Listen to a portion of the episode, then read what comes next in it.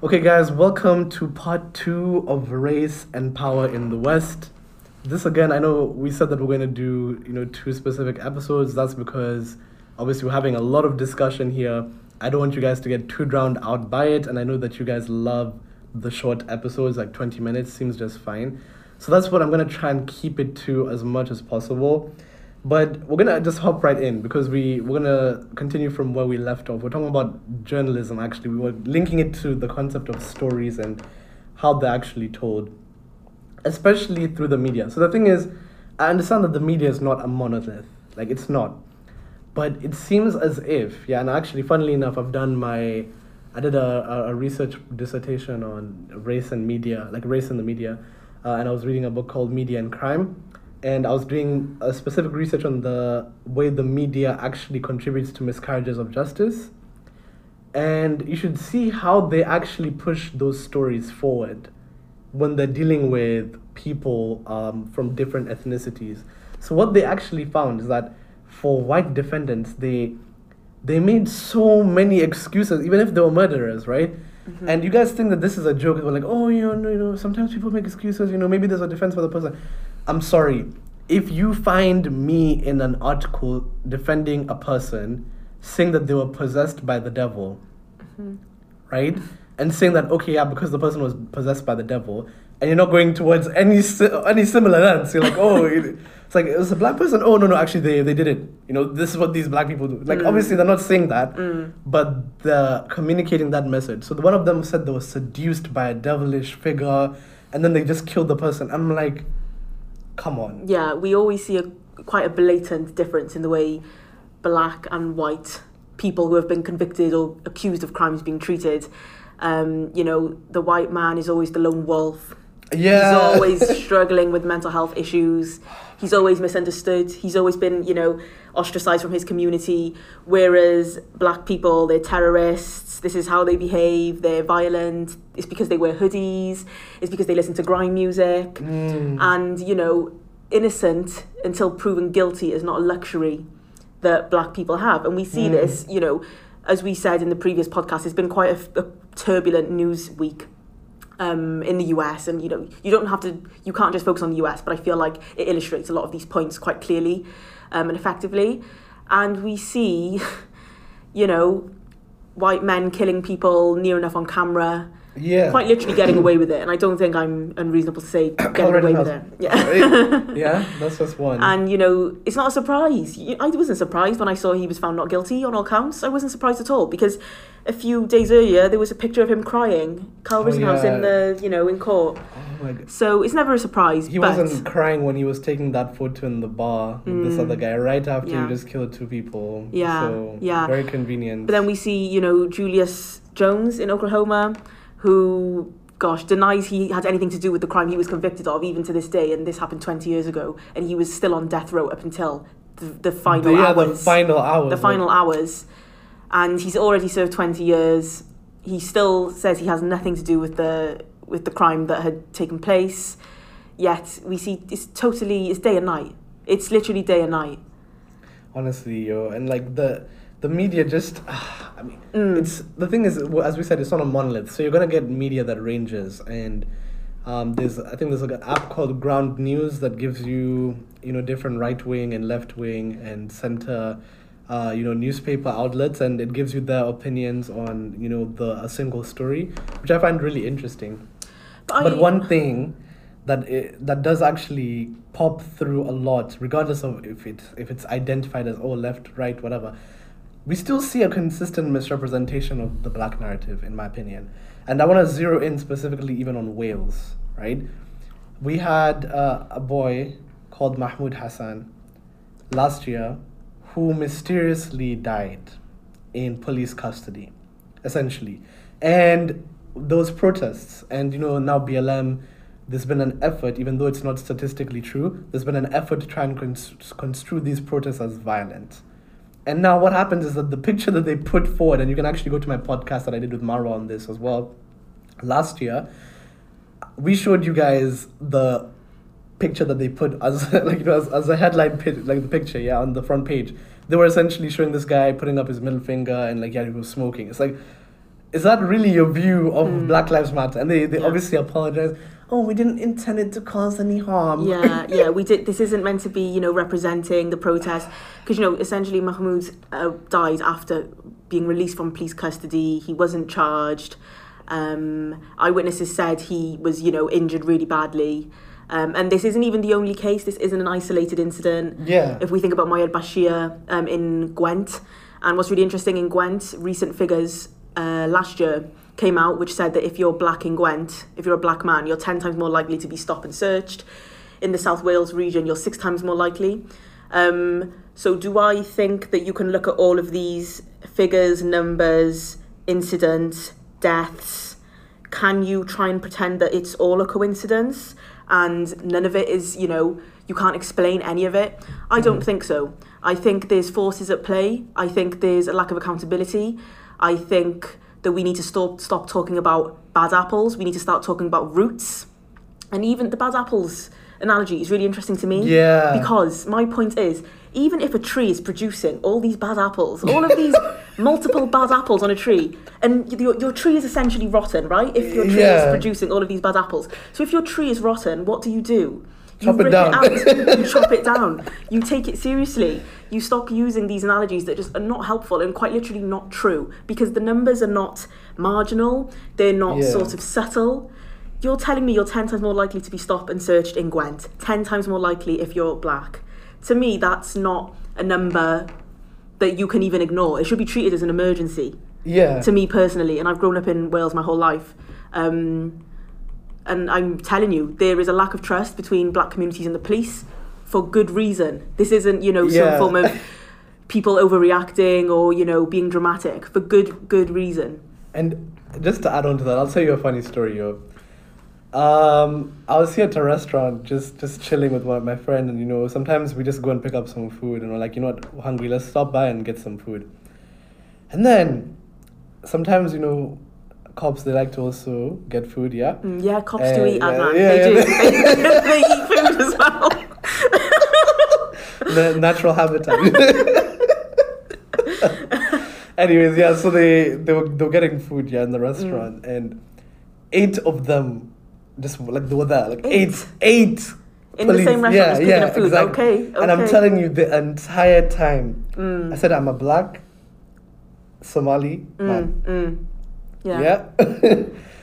what the hell am I gonna do? Is like you know, I was just there eating my food. I was like, Yeah. yo, bro. Were you nervous? of course I was. Yeah, yeah, yeah. I really felt like my heart was on my throat because I was like, yo, uh, like, you never know, man. These were Mm. like, you know, the, the police with the tasers and everything, you Mm, know. mm. And there's eight of them, you know. Mm. I'm sorry, man. When was this exactly? Like, this was like two weeks ago, man. Oh, like- okay, So they were on a lunch break or something, and they're like, Mm. "Oh, let's all, all get like you know go and get some some food." And I was just Mm. like, "Bruh, if I Mm. do anything wrong, yeah. that can be construed as violent or Aggressive. Aggressive, it's like, oh, what are you doing? Yeah, it's like Mm. that's eight eight cops, yo. I find that They'll put me interesting. down. I find that interesting that you had that reaction because you're such, in terms of my group of friends, you're such a logical, intellectual person. So the fact that you're having that reaction shows that there's something deeply wrong. Yeah. and there is a to- there is a there's quite a clear line I think um, and you read cases like what has been happening in South Wales the recent documentary came out um, about you know Lynette White and how Mm. corrupt South Wales police were you know I say in quotation marks I would argue you know the same system is standing people change people move around do I think we've really come that far when you actually look at the numbers? I'm not talking about hearsay or opinion or feelings. Look at the numbers, look at the stats. Wales has one of the worst figures for incarcerating Mm. black people in Western Europe, and it's something we should be deeply ashamed of.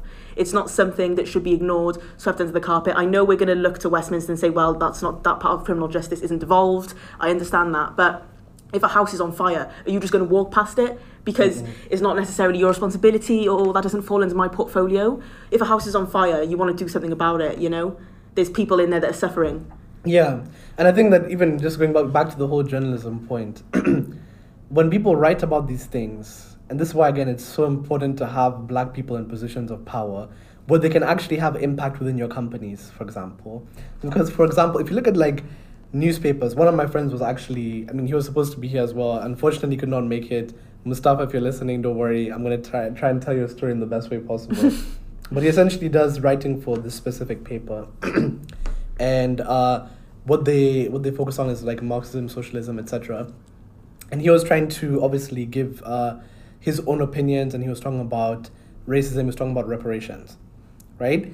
And he was told that he was using the term white too much, and that they, they had to like remove like chunks and chunks and chunks out of his his article because it was too you know you're getting too much at the racial part. It's like you know and the fact that they were just able to i mean it was it was coming from a place of white fragility to be mm, honest mm. right? Why do you feel like i'm talking about white people too much? Why do you feel like i'm talking about race too much? Yeah. it's like it was i read the actual article and it's dealing with actual issues.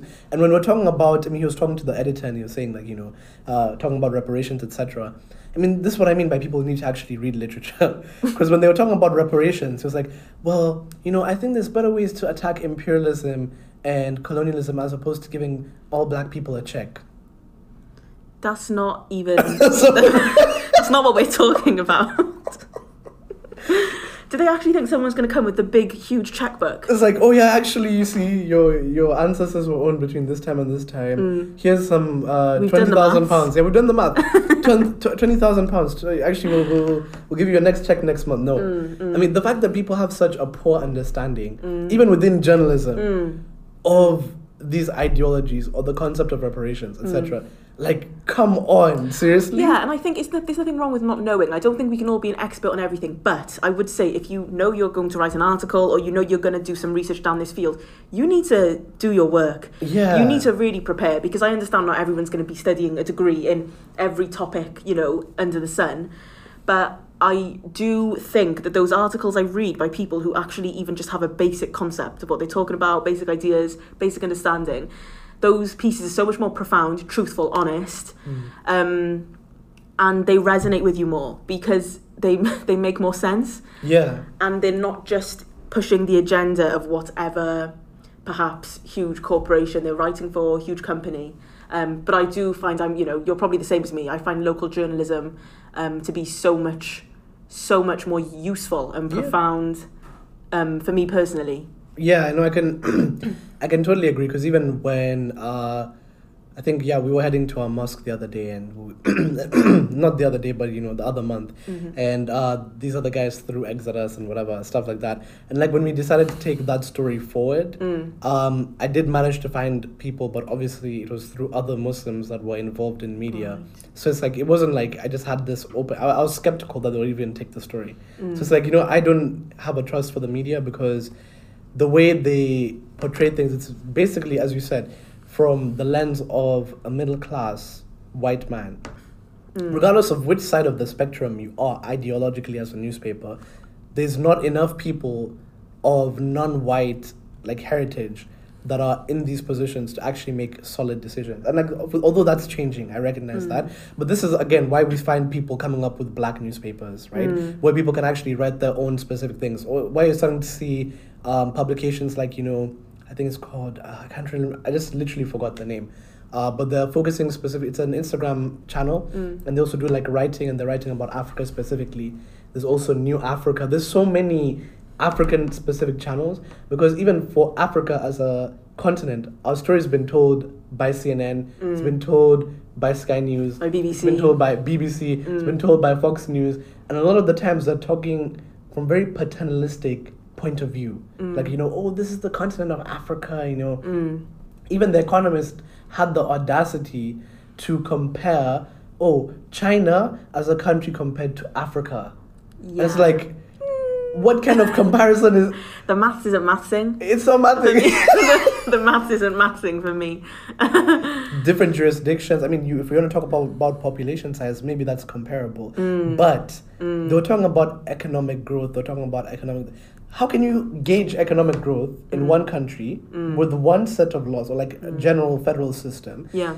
Compared now with 54 countries that have different Yes. jurisdictions, they have different cultural values, they have different norms, they have different climates, they have Different some of them are landlocked, some are yeah, different history.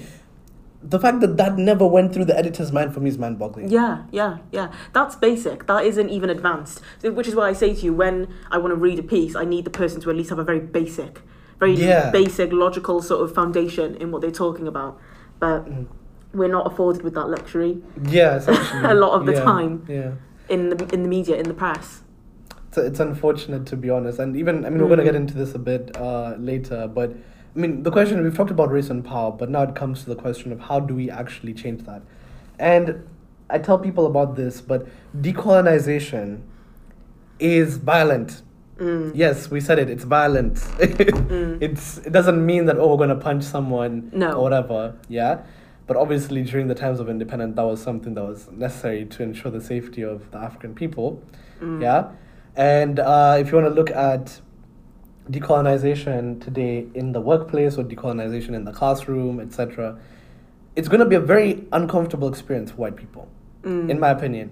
Based on the way we're seeing people already reacting being fragile you know oh you know I personally you know but maybe colonialism was good. Like- Yeah, and I've always told people this, guys. Just make it easy for us black people, yeah. If you feel racial tendencies, yeah. Mm. If this is good, you know, advice, yeah. If you're feeling those racial tendencies, please just call me the N word to my face, please. you don't have to hide it. You've said this. You've you said know? this. We feel like people so desperately want to say these words they're not allowed to say. Yeah. I don't really understand it. For me personally, so it's like when we're reading a text, you sort of feel like people are ready. We're Yeah. ready. We sort of we want to say this. This is liberating, even. But Oh my gosh. you've said this before. This is this is. It's one of the funniest things I think you've said to me. Honestly, you, I was thinking, yo, because I asked this in another podcast. What if we're concerned about what white people say in front of us? Mm. there are only a few who are actually brave enough, or at least you go to a place where you're in a space like I don't know, deep, deep, deep American South where it's like almost ninety percent white, whatever. People there feel confident to call you the N word because they're in a safe space. Mm. What are some white people doing behind closed doors? Mm. Like in terms of like, is that a word that they say freely? And I've experienced this in my my my halls. Yeah, they were like, oh, actually, well, they're having a party, whatever. Not not much is happening. It doesn't seem like we're there. And like I'm the only black guy in Mm. the flat. So then I'm just hearing Coop in the lot, and then you know, I'm just like, okay. I was like, yeah, let me just listen in. Like, what are Mm. these guys like singing? And then boom, N word, N word. N word. N word, Yeah, yeah, N word, and I'm like, Wow. this is what happens behind closed doors, yeah. Yeah. Mm. And like the craziest thing is, I've heard stories from people who are biracial, yeah, Mm. and they think that they're not black, Yeah. and then they're like they they feel safe enough to say the N word. yeah. And then it's like, you know, they just, or they say something incredibly racist. Yeah. Or colorist or something like that. Mm, yeah. mm. And then I'm just like, you know, what is happening behind closed doors? That's what I always think because the things I've heard, you know, growing up in majority white circles, you will encounter racism. Um, in the UK, I find, you know, I really don't know anyone that hasn't. But I spoke to some of my white friends about this, and I'd say this person has, has called me this. One time, a girlfriend of my friend called me Black Emily, which was so interesting to me. Black Emily. Black Emily, that's what she called me. So I spoke to my other friends about this, and I said, you know, I sort of it went sort of over my head, and my friend said, yeah, but if that's what she's saying to you, imagine what's being said when you're not around. Oh my god. and that's really what made me think. I was like, "That's you're so right," because this is what they're brave enough to say to me. Never Yeah. mind when I'm not even in the room or Yeah. around. So when these questions of decolonization come around, it has to be something that's just not. It's like an you have to take on the effort by yourself. Like if I'm being honest, like no one's gonna help you, right? Yeah, yeah. You have to want to decolonize your mind as a as a Mm. non-black person, right? Uh, specifically as a white person, because you have like the most privilege out of like the different groups. Yeah, it's like you have to want it, and if you don't want it, and by by want it, I don't mean like oh you just profess it. You have to act on that, Mm. right? If a black person is telling you, for example, oh don't use this specific word, Yeah. right? Why are you using it, Mm. right?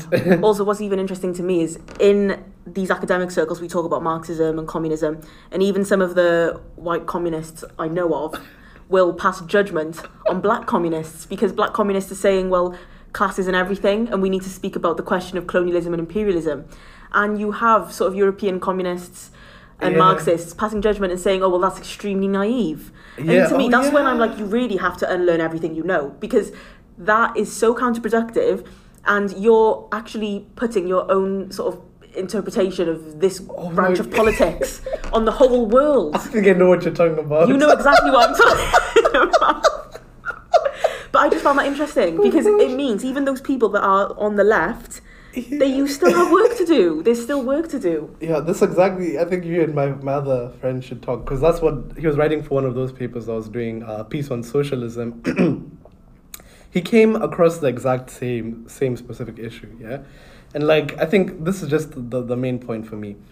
Black people in all spaces, whether whether I don't know even if there's like you know neo, neoliberal discourses, whether it's Marxist discourses, whether it's to do with uh, you know even coding, whatever right? There's you need to realize that you're you're not going to change in terms of being black. Like people are going to see you as a black person, and they're going to treat you that way. So even in those fields where you feel, oh, you know, we agree on this, we agree on that, we follow this ideology, we don't follow this ideology. There's so much ingrained, you know, as you said, the passing of judgment, the paternalism, the mistrust, etc., of different people who are within these fields. Sometimes that's why you actually find break off groups, which are just like, actually, this is just for black people now, right? So this is exactly why you need to like when you're decolonizing you need to look at your spaces and ask yourself if those spaces are becoming exclusive. Are they excluding black people from the important conversations that you're having? Because if they are, then you definitely need to rethink that. And you can't come to, can't come to that conclusion unless, of course, you talk to black people. So exactly, and yeah. you always mention, you know, the importance of co-authorship yeah. and that type of thing. No, I definitely agree. Yeah. So I think what what we'll do is we can probably even just wrap up now. Uh, but yeah, thank you once again, Emily. Huge thanks to you for being on the podcast. Honestly, one of my favorite discussions so far. There's so much that was.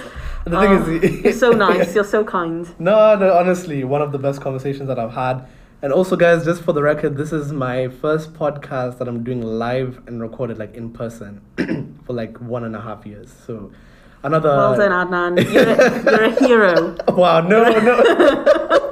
no, no, no, no, no, no. I'm telling you guys, honestly, it's been a while. I miss doing live podcasts because mm. seeing the guest through a screen is a different experience yeah. you know, compared to just seeing them in person. Anyways, guys, thank you so much. And this is going to wrap it up for Race and Power. We might do another segment of this, you know, with gonna try and get a few other people to come through as well. But uh, without further ado, thank you, and we'll see you in the next episode.